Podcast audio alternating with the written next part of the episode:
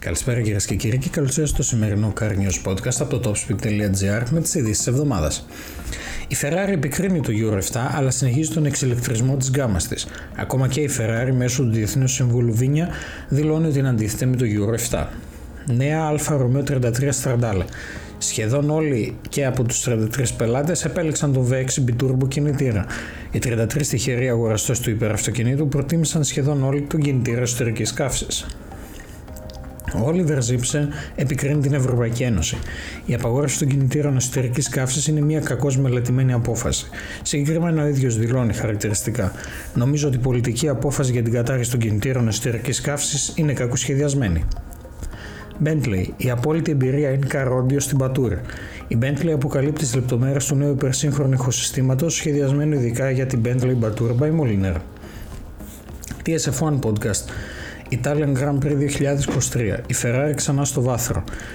Στο σημερινό τι ες εφ ουάν Podcast, ο Άλεξ, ο Δεποπάνος και ο Δημήτρης σχολιάζουν όλα όσα είδαμε στο συγκλονιστικό Ιταλικό Grand Prix. Η Porsche θεωρεί την τεχνολογία άμεσης δέσμευσης αέρα ως μια σημαντική καινοτομία. Η Porsche αναγνωρίζει τις δυνατότητες της τεχνολογίας άμεσης συλλογής αέρα, καθώς πλησιάζει προς την ευρεία υιοθέτησή της.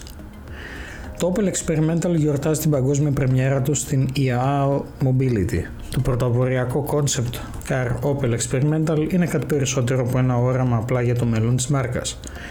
Wolfgang Porsche. Η οικογενειακή συμμετοχή της Volkswagen δεν ευθύνεται για την πτώση της τιμής συμμετοχής. Ο Porsche κάλεσε την Volkswagen να μειώσει περισσότερο το κόστος και να γίνει πιο αποτελεσματική.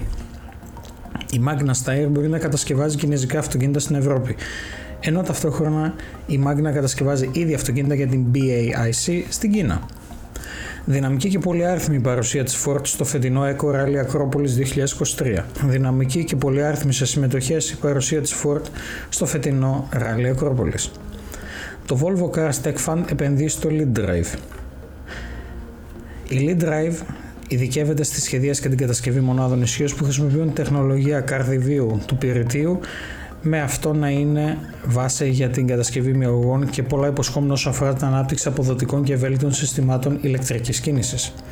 Οδηγούμε το Skoda Fabia χίλια κυβικών τι ες άι εκατόν δέκα ύπων, πιστή στις διαχρονικές της αξίες. Το τσεχικό Super Mini βελτιώνεται στα σημεία, διαθέτοντας την παρακαταθήκη των προκατόχων του. Το Jeep Gladiator Farout Final Edition αποχαιρετά ένα θρύλο. Η Jeep παρουσιάζει την τελική έκδοση Gladiator Farout για να γιορτάσει τον αποχαιρετισμό του μοντέλου, το οποίο θα σταματήσει να παράγεται το τελευταίο τρίμηνο του τρέχοντος έτους. Το μπι εμ ντάμπλιου Group επιλέγει την Amazon Web Services για την υλοποίηση της πλατφόρμας αυτοματοποιημένης οδήγησης επόμενης γενιάς. Η μπι εμ ντάμπλιου αναπτύσσει οχήματα επόμενης γενιάς με την έι ντάμπλιου ες και την πλατφόρμα Snapdragon Ride Vision της Qualcomm για την επιτάχυνση του χρόνου διάθεσης στην αγορά και την αύξηση της αποδοτικότητας. Η Volkswagen μειώνει την παραγωγή στα γερμανικά εργοστάσια. Η Volkswagen μειώνει την παραγωγή μετά τις πλημμύρες στη Σλοβενία που διέκοψαν την παραγωγή βασικών εξαρτημάτων του κινητήρα. Ευρωπαϊκή αυτοκινητοβιομηχανία. Κόντρα κατασκευαστών και προμηθευτών με φόντο του Euro επτά και την ενεργειακή μετάβαση. Οι κατασκευαστές εναντιώνονται τη στιγμή που οι προμηθευτές συμφωνούν με τα αυστηρότερα πρότυπα εκπομπών Euro επτά. Τέλος, η μπι εμ ντάμπλιου παρουσιάζει τη νέα άι εξ ουάν e Drive είκοσι. Η μπι εμ ντάμπλιου συνεχίζει με συνέπεια την επέλασή της στην ηλεκτρική κινητικότητα και παρουσιάζει μία ακόμα αμιγώς ηλεκτρική παραλλαγή του νέου Sport Activity Vehicle στην Premium Compact κατηγορία. Αυτά ήταν τα νέα και ειδήσεις από το topspeed.gr αυτή την εβδομάδα. Σας περιμένουμε ξανά την επόμενη Κυριακή περίπου την ίδια ώρα με την ανασκόπηση της ερχόμενης εβδομάδας. Καλό απόγευμα.